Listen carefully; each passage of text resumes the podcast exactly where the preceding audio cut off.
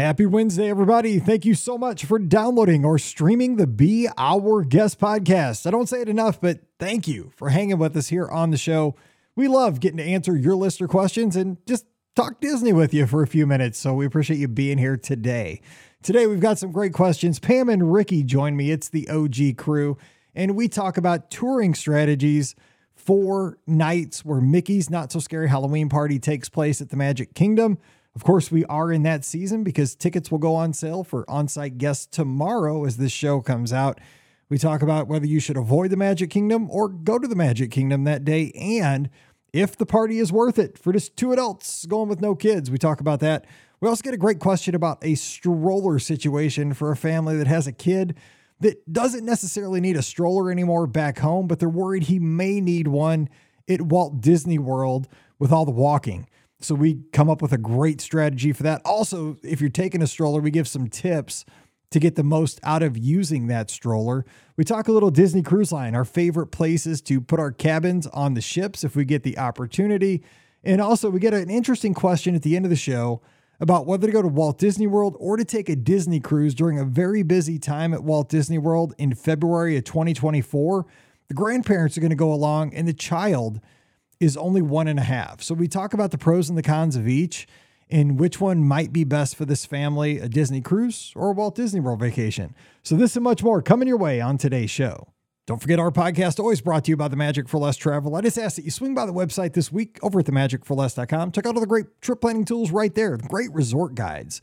If you're trying to figure out where you want to stay, that's a great place to start. While you're there, fill out that free, no obligation quote form, mention the show, and you and I will be planning that trip together. So hope to hear from you soon. Just start over at themagicforless.com. Please also use our Amazon affiliate link when you shop online. That one extra click supports everything we do throughout the year. It's BeOurGuestPodcast.com/Amazon. And a sincere thank you to the patrons of the Be Our Guest Podcast. You make all these shows possible. We could not do this without you. And our patrons get that bonus show every week. It's called Mike in the Midwest. If you'd like to join us, we'd sure love to have you. Come on over, patreon.com/Be Our Guest Podcast. Ready to take a trip to the world? You found the Be Our Guest Walt Disney World Trip Planning Podcast. This is where your memories come front and center on our podcast stage.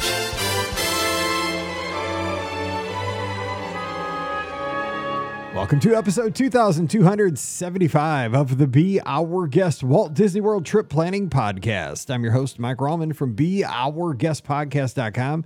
And one of the senior agents over at The Magic for Less Travel. Happy Wednesday to you. Hope you're having a great week. And thank you so much, as always, for joining us here on the show. It is Wednesday, so it is time for your listener questions. And I love these shows because we get to go kind of all around the Disney universe. We'll talk a little Disney Cruise Line today, some Walt Disney World, maybe even head out to Disneyland and see if Murphy has cooled off a little bit there from Fantasmic, and we'll see when Fantasmic may open back up. But I've heard maybe later this week. I mean, you know, obviously without the dragon, but, you know, that's a great show. You got to kind of wrap up a Disneyland night with Fantasmic if you can. Just my opinion there. But let's get to the questions and talk some Disney. So joining us today from themagicforless.com down in Atlanta, Georgia, actually a suburb. I think it's not Buford. Sometimes you're in Buford. You're around that area. But I like that you have a street in your name, because we use Find My to see when you're home. But I like that you have a street near you called like Riley Runs or something, because that's my dog or that's something. True. There is one. That is pretty sweet. I know you're close to home when Riley runs. You know, that's pretty sweet. Anyway, we have Ricky. Ricky, happy Wednesday. What's going on? Happy Wednesday. Just hanging out and living life with Miss Lucy here, so we're having a good time. There you go. And Lucy says hello, so hello, Lucy. She does say hello. Yeah. Okay, you got to submit your question in email form there, Lucy. Yeah. No jumping ahead. She was trying to get in there. I mean, you know, she's got some grunts. Although, you know, she is saying words, and I use that loosely. Yeah, she's not. You know, come on now. Every parent thinks their kid's gifted. Okay, come on. I think you'd appreciate the words she started saying though, and it's UGA, which, you know, is UGA, and it makes Brian happy. So UGA, short for that dog is ugly. Anyway, at least she's an SEC fan. That's something. Yeah, there you go. So there you got that. So UGA is her word. So nice. All right. Also joining us, we have the co-owner of The Magic for Less Travel, Pam Forrester. Pam, how are things going on this wonderful Wednesday? They are going. They are going. I'm thinking about summer vacation plans because this weather, I think, is the worst. Like when you get a couple of good spring days, and then they're followed by a couple of bad spring days. Like today here in the Berg, we had snow. That's hard to take after 80. Yeah. No, thank you. I know, right? I don't know if it was snow, sleet, or hail. Like, I don't know. Whatever it was like tiny, and it wasn't good. So anyway. The meteorologists have made up a term called grapple, I've heard. Like, all of a sudden, there's this thing called grapple. And what is that? I don't know. It's like snow, kind of hail stuff. I don't. It's kind of, I don't know. Like, seriously, that's when I know I'm getting old, because the same stuff that used to be just like snow or hail, now it's the whole new thing. And I'm like, no, that existed in the 80s, but it wasn't called that. Anyway. And I'm glad it's snowing out your way, because somebody's got to cool off the Pittsburgh Pirates before they eliminate my St. Louis Cardinals. How crazy is Kutch, this? Dude, what? It's like Pujols last year for the Cardinals. He came back and was like in, like the Fountain of Youth. And I think Kutch has found it there in Pittsburgh. Maybe he's drinking from the Yakagani or the I don't know, whatever game he's drinking out of one of those rivers. Whatever he's doing, he needs to keep slurping it up, man, because he is hotter than a firecracker. Too crazy. You should have said hotter than Murphy. See? Hotter than Murphy, yes. Hang on, because we were using this like crazy during the live show. No, there you go. Anyway, yes, that was a good call there. Okay, so let's get to the questions. That's why you're here, and we're going to go to the inbox up to Naperville, Illinois, because I've been surrounded by cheerleading all weekend, early in this week even, with the Worlds down at Walt Disney World. Naperville, a hotbed of cheer. One of the best cheerleading teams in the country comes out of Naperville. I wonder if Chrissy knows that. Maybe she's a cheer parent. I don't know. But she says, Mike and BOGP crew, I didn't have a question today, but I want to give you a heads up about a possible alternative place to stay before your podcast cruise. Last summer, my family of 5 took our first ever cruise on the Disney Fantasy. We're so excited to go since we were originally supposed to sail in July of 2020. We stayed at the Courtyard by Marriott in Titusville. Here's why we stayed and why you might want to check it out. It looks over the Kennedy Space Center, and it is all space themed. It has an outdoor lounge on the top floor called the Space Bar. That's pretty cool. That's actually what they could have called Oga's Cantina, I thought. Didn't they like have a temporary thing in the studios called Space Bar or something like that? I'm pretty sure they did. Like there was something that was temporary at one point. I don't remember. I don't remember it either. Maybe it was just like a meme. It was at least a meme. Maybe. I mean, I did like a temporary thing that they had like for the last Star Wars weekends where they had a lounge, but it wasn't called the Space Bar. So I thought it was called the Space Bar. I don't know what that is. Anyway, If you want the Space Bar, you gotta go to Titusville. Anyway, she continues. It looks over all the launch pads around the Kennedy Space Center. Let's see here. It's designed for people to watch launches. Each guest room has Hubble space pictures as wallpaper, plus a ton of other space-themed touches throughout. I chose to stay there the night before our cruise because my oldest son had just graduated high school and plans to work in the space industry after college. Our family was so surprised by how nice it was, and I was able to geek out on all things space. We were kind of sad to leave, but then our amazing 7-night cruise. Okay, so it was about 20 to 30 minutes from Port Canaveral. Anyway, I've been listening to the podcast for years and wanted to know how much you also enjoy space and NASA, so I thought I'd put it out there. Thanks for all you do, Chrissy up in Naperville. So I've done the same thing as Chrissy. Like a couple podcast cruises ago, I'm a huge space nut. I love Cocoa Beach. I like going, and I'm not a surfer. Dude, I'm from Missouri. But I like going to the Cocoa Beach surf shop. I love going to Ron John's. Cocoa Beach is okay. Like, it's not a beautiful beach, but it's a fun beach. I just like going out there, dipping my toes in the water, and looking over to the Vehicle Assembly Building. You'll see that from Port Canaveral when you're on your ship. That's one of the coolest things. When you go in and out, you can see the VAB, where they stack the old Saturn Vs. The space shuttles were in there. Now SpaceX uses it. But I will say, I did research, and I stayed at a hotel. I've stayed at 2 hotels over off of, I think it's A1A. The road there goes through Titusville. And I stayed in one that the original Mercury astronauts owned back in the day. Okay, so they all owned it. And there's just, it's not real space themed, but there are a couple plaques there that say like John Glenn, Carpenter, I'm trying to think who else, like Shira, I think, owned part of it. There were like 4 or 5 of them that went in together and they owned this hotel. And actually, Henry Landworth from Give Kids a World worked there. So a huge touch there. So I stayed at that hotel one time. And then one time I stayed in this really shady motel one night. My wife was not happy about it. It was called the Luna Sea. Lunacy, get it? But it was Lunasea, like the moon. And it looked really kind of historic and retro, but it was just kind of dumpy. But we did that too. Biggest tip, if you're ever in Titusville, besides going to see the space stuff, which is amazing, you got to eat at a place called Dixie Crossroads. It's an awesome restaurant. They're known for rock shrimp. It's in Titusville. It is always busy. It is gigantic, but it has great seafood. Rock Shrimp, Dixie Crossroads, Titusville, Florida. You will thank me. Go over there. Okay, we had a question. You guys ever spent time in Cocoa Beach or Titusville or anything like that? Not a lot, no. I mean, just prior, like a night before a cruise or something like that, and didn't really have the opportunity to explore, so. Yeah, I've been there a lot. I think I'd like to maybe live there. I think there's a place, if it's not, I don't remember if it's in Cocoa Beach, but it might be. I know I've been there. It's called Ricky Tikki Tavern. Obviously I've been there with my name, and it's spelled exactly like my name is. So I think that's in Cocoa Beach. My mom took me there because she was like, "Oh my God, we have to go." So yeah, I've been there with her. Ricky Tikki Tavern, and of course, you know, before the night before a cruise, it's always fun to go to like Fish Lips and watch the ships come in and out.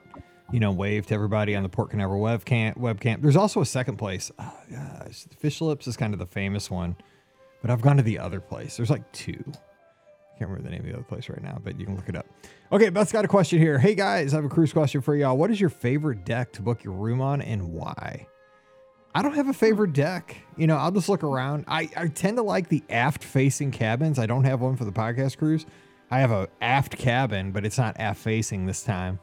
But I'm fine anywhere on the ship. Really, I kind of, you know, I'm platinum and I've stayed everywhere. I've stayed in inside cabins. I've stayed ocean view. I've stayed, I typically stay veranda now, but I don't have a typical deck. I do like to stay aft if I can though, because most of the adult areas are either like the adult areas are in the bottom of the aft and the buffet is in the top of the aft. So that serves my purposes. That's where I'm at late. That's usually where I'm at the end of the night. And at the beginning of the night, I go up to the buffet and have breakfast.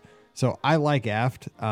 It's a little bit louder back there because like when you're coming in and out of port, sometimes, you know, you hear the chains and the engines, but I mean, I'm up, you know, I get up early. Pam, what about you? You've sailed many times, particular deck? Yeah, I don't really have a favorite deck either. Isn't that funny? I know that a lot of people wonder about that. I am looking more at sort of, you know, where the category is that I want to stay, what's available, and that. So I don't really have a favorite deck either. I try not to be right above the theater if I can help it. Maybe that's sometimes a consideration, but other than that, I'm not picky at all. Put me on a ship and I'm a happy girl. The veranda is a non-negotiable for me though. I have to be able to have the veranda. And luckily Steve feels the same way. There's something about it. I know that you can always go up on deck to see the ocean, but there's something about being able to see it from your stateroom, I think, that's really kind of special and offers that. But decks, I'm good with any. Here's the thing with Disney Cruise Line and verandas. Most of your cost is going to be getting on the ship. To upgrade from an inside or an ocean view to a veranda is not that big of a percentage jump in your overall cost of your sailing. So that is something to think about. Now, would I do an inside or nothing? Absolutely. I would. I would. I mean, you know, if it was that or nothing, I was talking to Julie. I was talking with a listener of the show, and she's going to take her kids. It's her and 3 kids. And she's like, could I do, it's a 5-night out of Miami on the Magic, I think. She's like, you know, could I survive in a inside? I'm like, absolutely. You could totally do it. Like, because we did it. Yeah. We had 12 days worth of cruise luggage. 4 of us on that one podcast cruise. Remember, we did 5 nights on the Dream and 7 on Freedom of the Seas, and we went to Walt Disney World for a week. So we had 4 of us luggage for over 2 weeks, and we still did an 11C. I mean, it wasn't the most beautiful thing in the world because I was in there with 3 girls, like trying to get. I had to get ready, like in public restrooms. I was like, it was like a Love Boat episode. I remember there was a Love Boat episode where the guy kept getting ready because like they couldn't, like he got kicked out because like he was, you know, wasn't supposed to be hanky-panky going on. It was like his receptionist or something. I felt like this dude. I felt like this guy, but it was my family. What? I was like, I was getting thrown out because I didn't have a split bathroom. I was like, dude, I should have got the split. So, yes. I shouldn't have got the 11. Shouldn't have got the 11C. I shouldn't have saved the $42, Mike. But anyway, yeah, you can, and I did. But yeah, if I had my druthers, most you're not paying much more to have that upgraded, and it is a very nice, very very nice upgrade to a veranda. Ricky, did you ever have a preferred deck or area of a ship? No, my favorite place on a ship is on a ship. Yeah, I don't care. I mean, that's my favorite place. Yeah. I've done veranda. I think for the cruise that Brian and I have in August, I think I'm in an inside stateroom and I really don't care. Like, I'm just like, let's go. We're just going. So yeah, I'm anywhere on a ship is good for me. So amen. Preach it. All right. Guess what? Boo. Boo. To you and you. Okay. Oh. Next question. Urgent. Yes. Mickey's Not So Scary Halloween Party. It's that time of year again. It's April. It's Halloween. Okay. So, hey, Mike, Scott, Ricky, Pam, I have a conundrum for my October Walt Disney World trip, and conundrum was spelled correctly, by the way. The Mickey's Not So Scary Halloween Party crosses 4 of the 5 days I'm in the parks. I have park hopper tickets and I'm staying at Coronado Springs. Can you please help me sort this out? Are crowds higher in the Magic Kingdom the day of the party? And should I change my reservation to the one day the party is not scheduled during my trip? Or should I hop out before the Halloween party starts? Okay, let's stop there. Pam, what do you think about that? So I think that's the correct answer. Which one? I do not find that during the day of a Halloween party that the Magic Kingdom is typically more crowded. Mm-mm. The reason is that most people are like, well, the Magic Kingdom's closing early, so I'm not going to go to the Magic Kingdom that day. Especially those who have park hopper tickets are not going to choose the Magic Kingdom as their choice. Toward the evening now, when guests can enter the Magic Kingdom with their ticket, it can start to get busier. So that's probably the time that you want to hop out. So what I would do is I would keep my days as they are. Even if the Magic Kingdom is closing early, I would be there. I would also, though, on the day that you have that you don't have the Magic Kingdom reservation and the day that the park is open for normal hours, I would hop to the Magic Kingdom in the evening so that you can experience the park that night. And this, my friends, is reason number 8,332 why you need a park hopper. Yes. Dun, da, da, da. I need a sounder for that. It adds so much more value and flexibility to your trip. It just does. I realize it is an additional expense. I feel like you get the value of that one option back in fivefold. I really, truly do.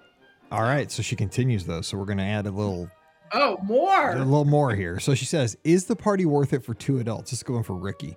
If so, should we go to another park first and then hop to the Magic Kingdom for the event? How late in the night do the events usually go? I don't see any times posted yet. The event is supposed to open to select Walt Disney World guests earlier than the general public. I'm guessing I don't qualify for this early booking time. What time does the booking usually open? Thanks so much for helping us all plan and dream. Caitlin's up in Washington State. So, Ricky, what are your thoughts for 2 adults going to Mickey's Not So Scary Halloween Party and booking the tickets, which open up for Walt Disney World guests this Thursday, tomorrow, as this comes out? Heck yes. Go as adults. It is so much fun. I mean, I've gone so many times, just me and Brian. And we have just the best time, whether it's catching the parade or the fireworks or, yes, trick-or-treating or dressing up or riding the rides that have special overlays or meeting the characters or the cadaver dance. I mean, there's so much fun stuff that happens at Mickey's Not So Scary Halloween Party. I prefer it so much more than the Christmas party, which I know not a lot of people agree with me on, but you're a mean one, Mrs. Grinch. I know. I prefer the Halloween party much more. And you know, as far as tickets, they go on sale tomorrow for select Walt Disney World Resorts. Now, by select Walt Disney World Resorts, it pretty much means all Walt Disney World Resorts, as well as the Swan, the Dolphin, and Shades of Green. And then tickets go on sale to the general public starting on May 2nd. Now, usually, I mean, in the past, you know, there hasn't been a problem with dates selling out, you know, with the because they've done the select Walt Disney World ticket presale a couple years, you know, for a couple years now, and they're, you know, they haven't sold out. So for the, you know, date like Halloween hasn't sold out, you know, for those dates. But I mean, I guess they always could. But you know, if you are staying off site, and, you know, or you're like me who, you know, go down, you know, and stay with relatives or whatever, you should be able to, even for the Halloween date, you should be able to buy them on May 2nd. Now, if you are looking for Halloween, that date does usually sell out the fastest. That and usually the first Halloween party. And I call it influencer night, August 11th. Yeah, exactly. The first Halloween party is influencer night, 100%. You must show proof of a fancy camera to order. Exactly, and that's why that one sells out. So those are the only two that I would worry about right now. And other than that, I mean, you know, you should be fine as far as getting tickets. So yeah, but influencer night is definitely yes, and one of those microphones that has like the fuzzy thing. It kind of looks like a guinea pig on the end. I don't get that. I'm such a terrible influencer, and I use influencer in quotes because I don't consider myself one.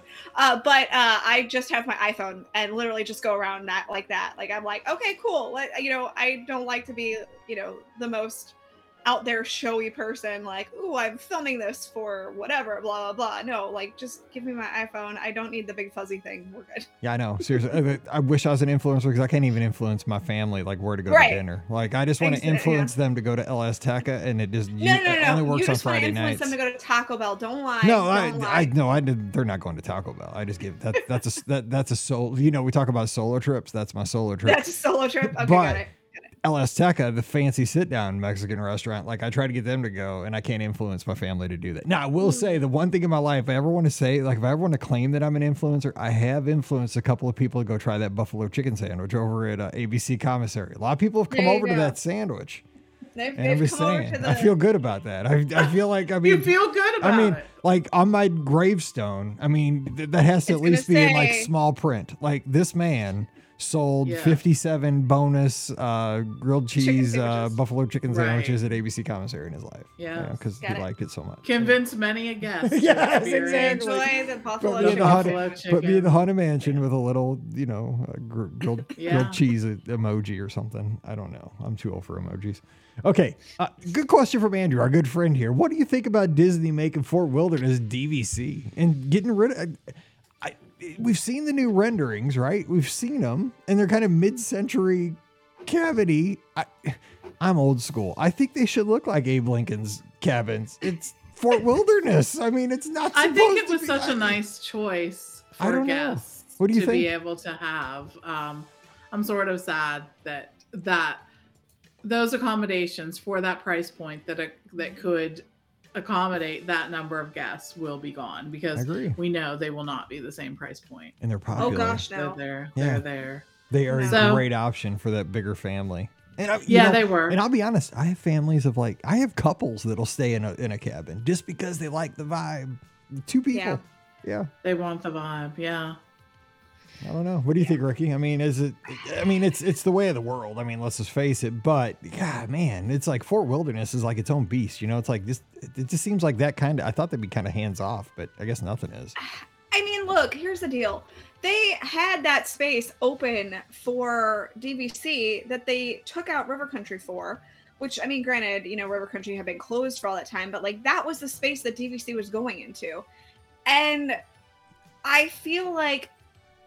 I know why they did it, to save money, obviously, but they had already had the plan. Like, go back to the plan you originally had. I feel like that's because like you said, there's a specific set of people who like to stay in the cabins, and, you know, I don't know. I feel like they need something, let them stay in the cabins and then have the DVC resort, which you're going to have a lot, you know. That's what I wish. I wish it was in addition. You know what I'm saying? There's no reason why we can't do in addition except for money. And that's sadly probably the reason why they decided to, you know, just take what they had at Fort Wilderness instead of build like they were planning on doing. Which, I know the plan wasn't the most Fort Wilderness-y looking to begin with originally for the original plan, but still.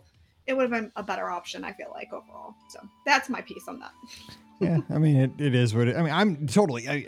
I sit on this panel and I always say, I understand Disney is a for-profit company and I have no problem with a company making a profit. That's what they do. Every company tries to do that. That's how our country, works. You know, we're a capitalist society. But I mean, I wish you could hang on to those accommodations though, in addition to a DVC thing, because what it does, it gives more options. You know, if people want to stay in the old cabins at a lower price point, great.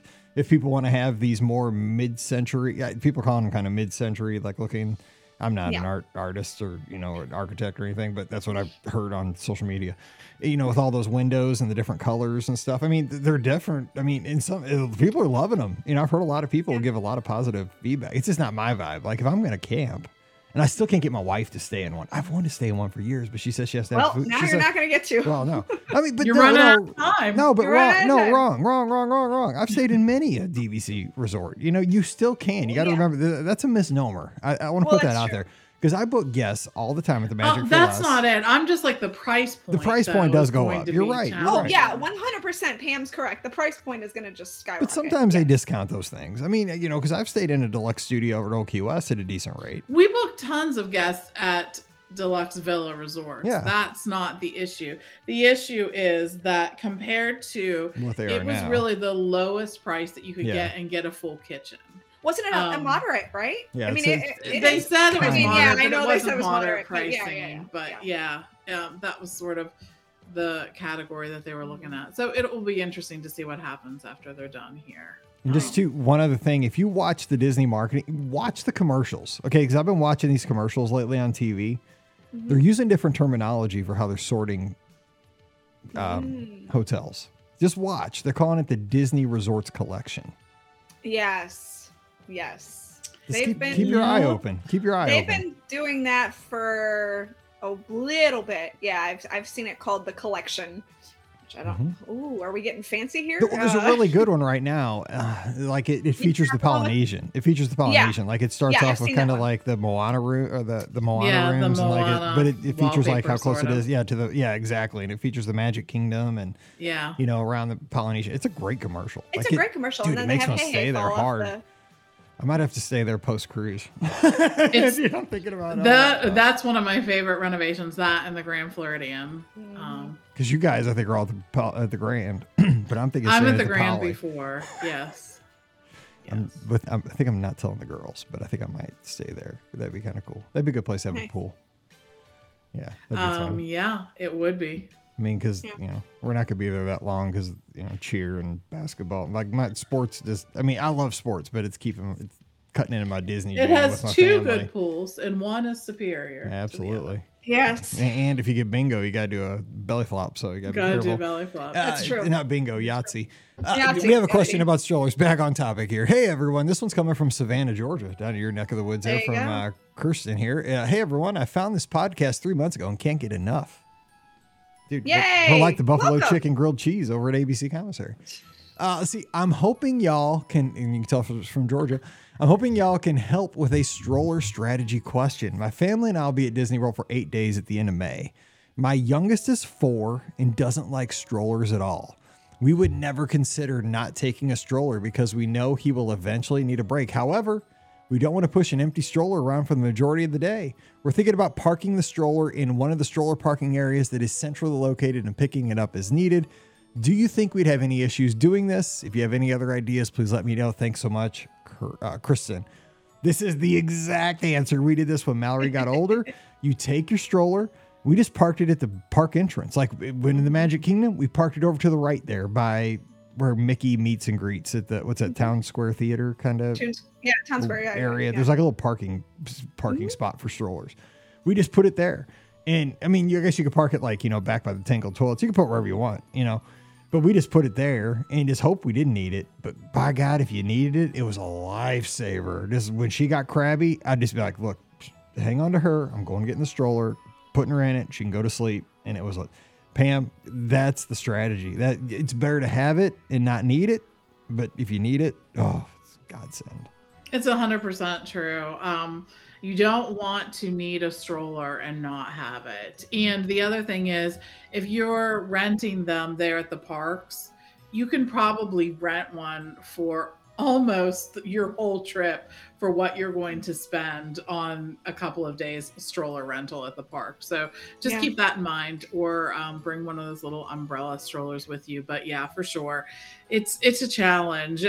You'll think to yourself, we don't need the stroller. We're just going to be in there for a couple hours, blah, blah, blah. Then you walk in, you don't have the stroller. You get the, my feet hurt, I'm tired. Yes. Right? Because so, like, my answer was always like, so do mine. Suck it up, buttercup. Yeah, my feet hurt too. Yeah. The whole thing. And you're like, oh my gosh, why did I not bring that stroller? And at that point, you'll do whatever it takes. You're like, sure, we'll rent the stroller. I will buy a stroller. It's fine. Whatever. Yes. Disney's like, it's surge pricing. The stroller costs $90 right now. Right. You're like, I'll give you $100. I'll give you $100. I don't care. Yeah, exactly. I'll buy it. How much it costs? Into a bidding war with another family if that were the last stroller available. You would too. You would.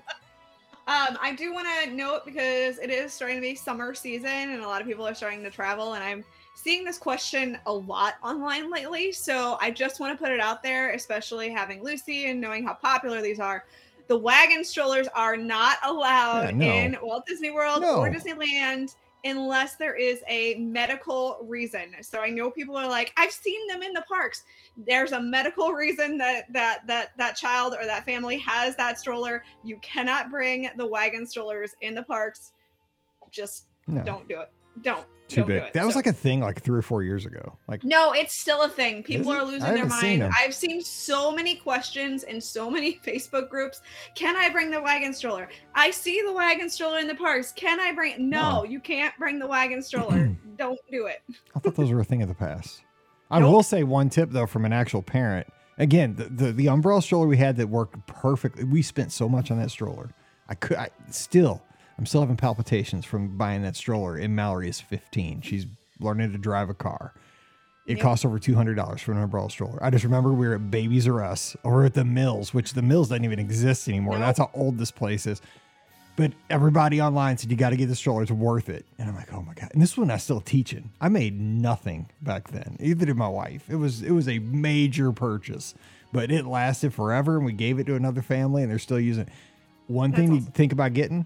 Get the like rain cover. Yeah, like, there was like a little plastic rain cover that you had to buy it for this individual stroller because there's like little like a hinge, like a kind of nuts on the outside of the stroller, and so like holes in a little piece of plastic, so it like attached to the outside super tightly. Didn't suffocate the kid. I mean, the kid could breathe, but like she could be in there and it could be pouring. Now I was getting soaked. I'm getting drowned in July by a thunderstorm. Dude, she's happy as a lark, and they're just like do do do do do in there, and like also. If it even looks kind of like rain and you're going like into a, like in a haunted mansion or something, like a 40-minute line, dude, cover it up. Because what'll happen is you'll come out, it'll be pouring. She'll have a dry stroller. And, you know, just again, poor parents, you have sore feet, bad back, and you're going to get drowned, but the kid's going to be dry. So let's be honest. You may want to put that poncho thing on the stroller before you go into any attraction, just because you never know when that rainstorm is going to pop up, and because it will inevitably just pour on your stroller, and that's it. And then you're like, why is my stroller all wet? It looks like sun out here. True. And so just pop that sucker on the stroller. That's what I'm going to do with Lucy. I'm just going to pop it on the stroller as soon as I go inside a building. If it rains in one corner of Walt Disney World, it doesn't necessarily rain in all the corners, but it will always rain on your stroller. Yeah, exactly. It will. Yes. And Allison said the same thing. And there's one other kind of urban myth that keep your stroller from getting taken by everybody else. Have you heard this one? Yeah.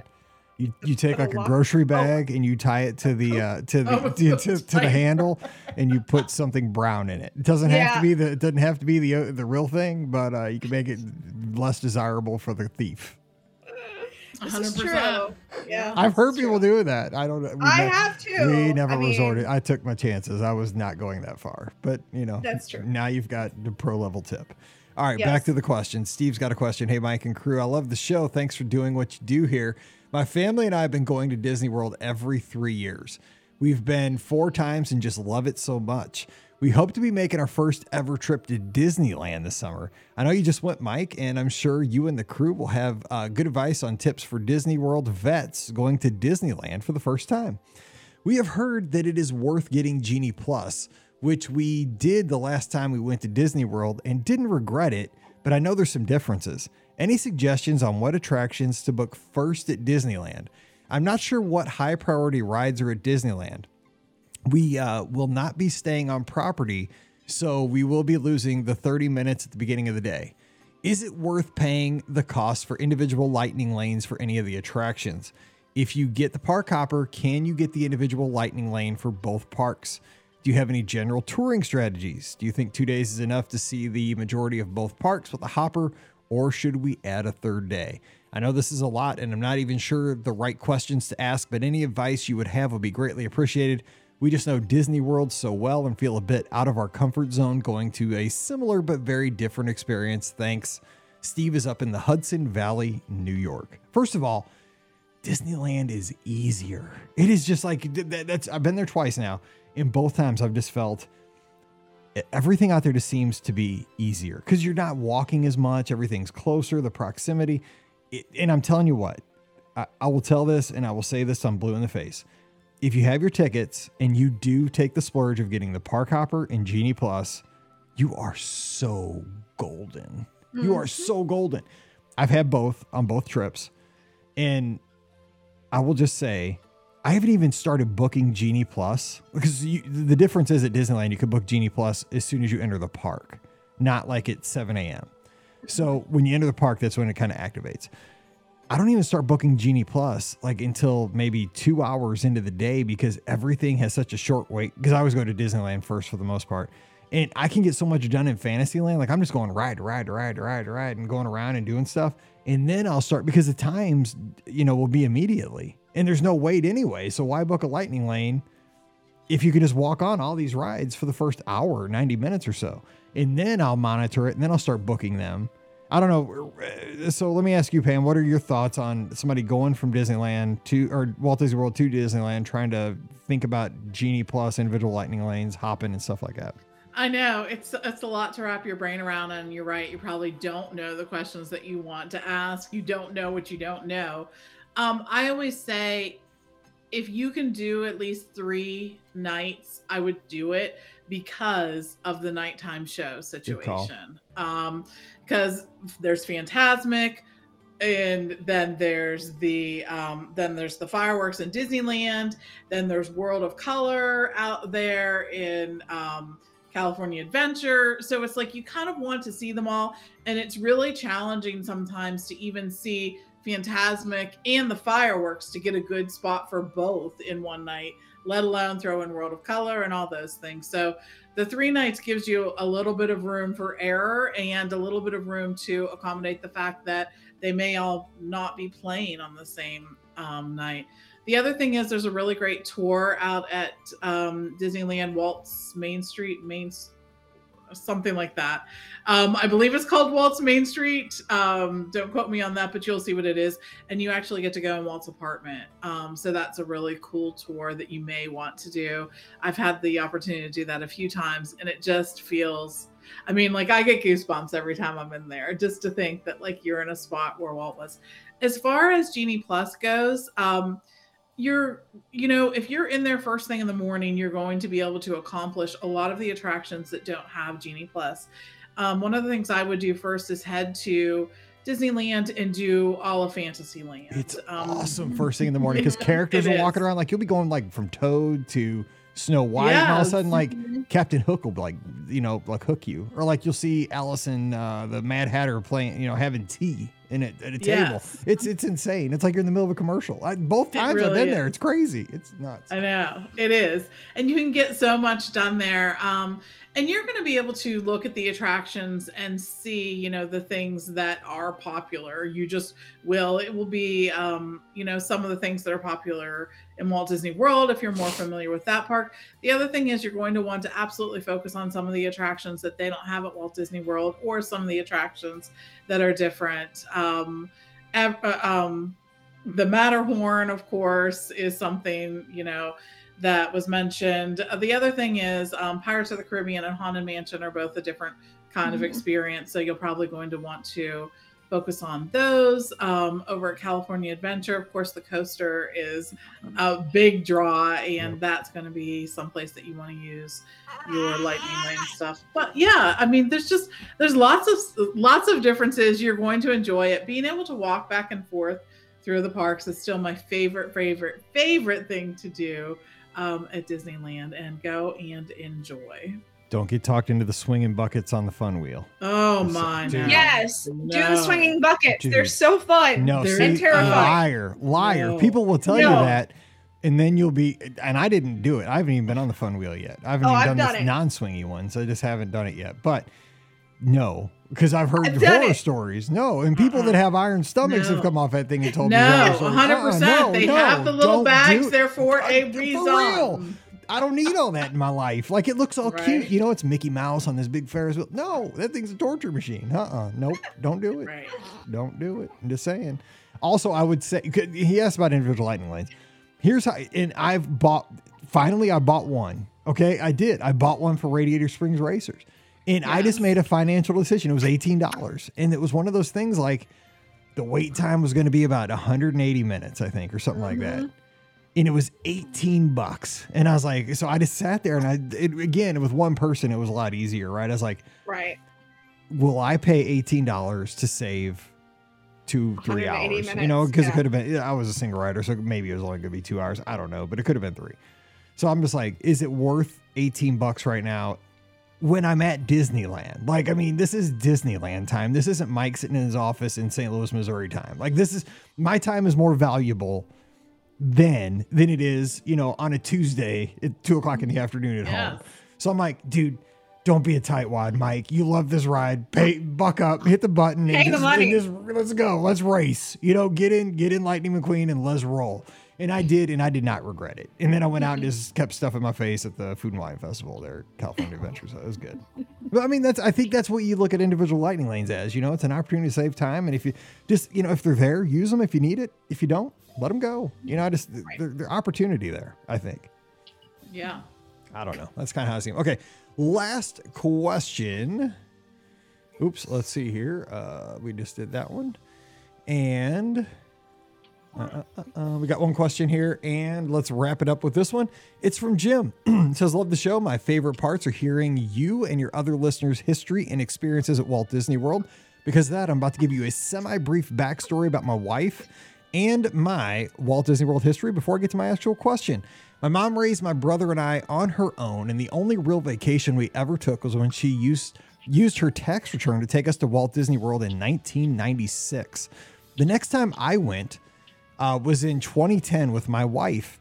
My wife's undergrad degree is in dance. She had never been to Walt Disney World before, but on a whim, she tried out for the college program and was accepted as a character actor in 2005. She got to perform as many characters from Prince John and Friar Tuck to Eeyore and Buzz Lightyear. Her favorites were Mrs. Incredible, which she was the most, and a butterfly in the Main Street Electrical Parade. She is way cooler than me, Jim said. I would imagine if she was a butterfly in the parade, that's pretty sweet. And think about Jim. What a flex. He's married to Mrs. Incredible. Right? I mean, that makes him, is he not Mr. Incredible? I mean, exactly. I say yes. That's what I say. Anyway, since we've gotten together in 2009, we try to get down there every 3 to 5 years. The last time was in 2021. Every time we've been, it's just been us, and we love our adult Disney trips. However, things have changed. We've welcomed our daughter, Maeve, into the world this past September. I apologize if I said it wrong. It's M-A-E-V-E. Maeve, I guess that'd be. That's a beautiful name. I'm a former teacher, so let me just tell you, that means I have to mispronounce names because that's what I did every first day of school. I'm like, yes. I apologize. I'm saying your name wrong. I know, my fault. So here's where I finally start asking my question. We've been planning on going to Walt Disney World during February break of 2024. My wife's a high school counselor, so we're limited to when we can go. At that time, my daughter will be 1.5. After listening to you guys talk about how great Disney cruises are, we've been thinking it might be a better option for our 1.5-year-old. We've also been traveling with my wife. We'll also be traveling with my wife's parents. My question is, traveling during a busy February break with a 1.5-year-old, what's the better choice? Walt Disney World or Disney Cruise Line? So Jim is up in Rochester, New York, and he says, go Bills. So Pam, let's lay it out there. He said, Walt Disney World, Disney Cruise Line with a 1.5-year-old during that kind of, I don't know if it's like President's Break. It's probably like one of those busy weeks in February. Yeah. So the thing about a Disney Cruise Line vacation is that the ship can only get so full. True. Right? No matter whether you're going on Christmas or you're going during a time when it's not as busy, the ships most of the time are going to sail full, period, because that's what they're designed to do. So you're not going to see, in most cases, things get much busier during busy times of the year. So that's a consideration. I will also say that I find a cruise vacation to be much more relaxed than a Walt Disney World vacation. It just is by nature of the vacation. You don't have to run around. You don't have to go to different things. You do what you want. You don't have to run around to feel like you're getting your money's worth on a Disney cruise, right? Because everything's included. Right. The meals are included. The entertainment's included, whatnot. The only thing you're paying for is like when you buy things, or of course alcohol and the gratuities as well. So that's another thing to take into account. So I'm always going to recommend a cruise as a relaxing vacation, especially if you have a little one with you, because there's less for you to do. In addition, Disney has a nursery, which is available if you want to leave the little one there and experience some of the adult only restaurants. So just look into all that, and I think the cruise is the best way to go. Ricky, you kind of on the same wavelength? I think I am. I think that the cruise is going to be a great option for the family, especially with a little one. Now, the only thing I will say is that makes me want to suggest maybe doing the Walt Disney World version instead is that, it will be, her first trip, the little one's first trip. And there's something that's so special about that, even when they're still that young. I mean, I'm itching to take Lucy. I mean, last night, my brother was at Fantasmic, and he sent me videos from Fantasmic, and I'm showing them to Lucy. She has no idea. She's 2 months old at this point. She probably doesn't understand like the narrative elements yet. But. Right. But like, I'm sitting there and I'm like, it's a video, and I know I'm showing it to her, and I'm sitting there tearing up, crying, going, oh my God, this is my reaction to just showing her a video of Fantasmic. I'm going to be a blubbering mess when I actually take her for the first time. There's that whole aspect too. So, they are little only once, and, to take them, as many times as possible in that regard, there's something special about that too. So, I guess it depends on how you want the memories to be. If you're going to be going back, you said in 3 to 5 years, I think, or something like that. So, yeah. 2021. Yeah. So they're going to, your daughter's going to be a little bit older at that point. And so it just, again, the magic will be different. So it just kind of depends on, what you want to do, but you're going to have a great time either way. Yes, the parks will be a little more busy in February, because that is such a kind of a busy time now for Walt Disney World. But I kind of am leaning more toward the cruise, but man, I'm just doing that video last night. I see the point of taking her so early. So, yeah. Just one thing to think about. She's free at Walt Disney World. This is true. She is not free on the cruise. You will pay a fare on the cruise. So there's practical Mike speaking, but I am leaning towards the cruise because it is easy. There's a capped capacity on that ship. And kind of the thing that's really leaning me over is that your wife's parents are traveling with you, and you're going to get a lot more, I think, maybe quality time together on a cruise. I think the grandparents would get a kick out of the cruise even more than Walt Disney World because of the fact that, like, you're going to be having these, it's a slower pace, and you're going to be together more. So they're going to get to spend time with their granddaughter more. And, you're going to go to, dinners. And I mean, you'll be going to dinners at Walt Disney World, but they may be more chaotic because you may be eating at a Columbia Harbor House where you're going to be eating in a fancy restaurant once a night and seeing shows. And, you're going to have those times like on deck 4 on a lounge chair with your, you're going to, I just think there's more time for like family bonding on a cruise where it's slower. You're getting pictures. Pam, I mean, do you think that's kind of a selling point when you have the grandparents? I think that's kind of a selling point for cruise, probably. I agree. Like the cruise, I mean, they've always advertised that the cruise has something for everyone, but it really does have something for everyone. That the fact that, you know, what I like most about a cruise is when you're traveling with a group, it's really easy because everyone can kind of do what they want to do, and then we'll meet back at certain times. And I love that about that. It doesn't feel like at a Walt Disney World vacation, it's a little more challenging because if you're one person separating and going here and someone else is going here and then you're meeting here, you really aren't spending the time together. But there's these little activities that happen on the cruise that, let's say, you know, Grandma and Grandpa want to go down on deck 4 and sit there for a while you all are doing like a character interaction, or they want to be there for it, so they can be there for it. I just love that kind of feeling and the memories that you make there. And regardless of which you choose, you know, we're going to recommend to get a photo package, but get it, whether you're at World or on the cruise line, because there's lots of great memories made there and you want to have the option of capturing all of those. All righty, so go Bills. And Jim, let us know what you pick, but you can't make a bad choice. That's a good thing to remember here. And you're going to make great memories with your new daughter, because it's fun going as a couple. But I mean, I'm so excited because Ricky's getting ready to do this herself. You know, like, been there. You know, my kid teaching her to drive, but I still remember taking her when she was 6 months old. Crazy. It was way easier when she was 6 months old than when she was 2. When she got a little independence there, holy cow. Oh my God. Stop pulling that off the shelf. Stop. I mean, you turned your back for 1 second. That store at Animal Kingdom Lodge, I still remember all those little drums coming down. Like, stop. Like, dude, I'm tired. It's like day 6 of a vacation. Give a dad a break. Anyway, you'll have fun. You got all this to look forward to, Jim. Get ready. Anyway, it's going to do it for today. You got a question, send it to us here at mike@BeOurGuestPodcast.com. Put listener question in the header, and we'll get that here on a future show right away for you. But don't forget, our podcasts are always brought to you by The Magic for Less Travel. We'd love to help you plan your next Disney vacation and make it the most magical possible for you. That's what we do each and every day. Whether you head to Walt Disney World, Disneyland, Disney Cruise Line, or Adventures by Disney, just swing by the website, check out all the great photos, there's resort guides, there's trip planning tools. But while you're there, fill out that free, no obligation quote form and put the Be Our Guest podcast in it, where it asks, where did you hear about us? And that quote, come to me and we'll work together. And I love working with our listeners. It's so much fun. I love seeing, you know, names that are in the chat sometimes and new friends that listen to the podcast. It's really awesome. But we're going to have a good time planning that next Disney vacation together.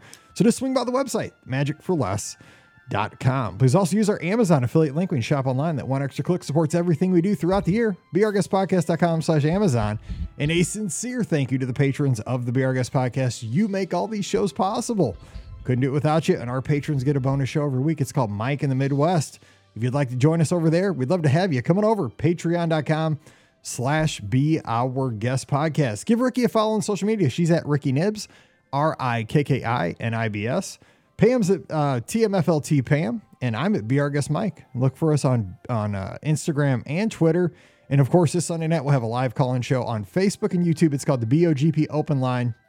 Join Scotty G and myself. You can be a part of the show. We'll talk Disney, whatever you want to talk about. Give us a call, 7 o'clock Eastern, 6 o'clock Central. Again, Facebook and YouTube this Sunday night.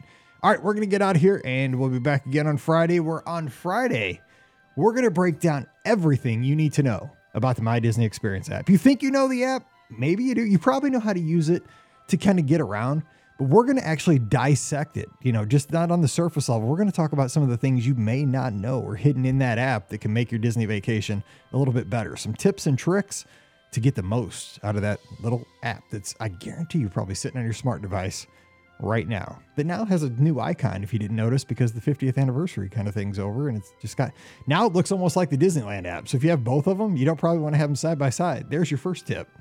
There you go. We're getting you rolling already for Friday here on Wednesday. But until we get back together again, for Ricky and Pam, I'm Mike, wishing you a great Wednesday. Stay safe, stay healthy, and we'll see you real soon. You've been listening to the Be Our Guest Walt Disney World Trip Planning Podcast. If you have questions, comments, or would like to be a guest on the show, please visit our website at BeOurGuestPodcast.com. Thanks for listening, and we'll see you real soon.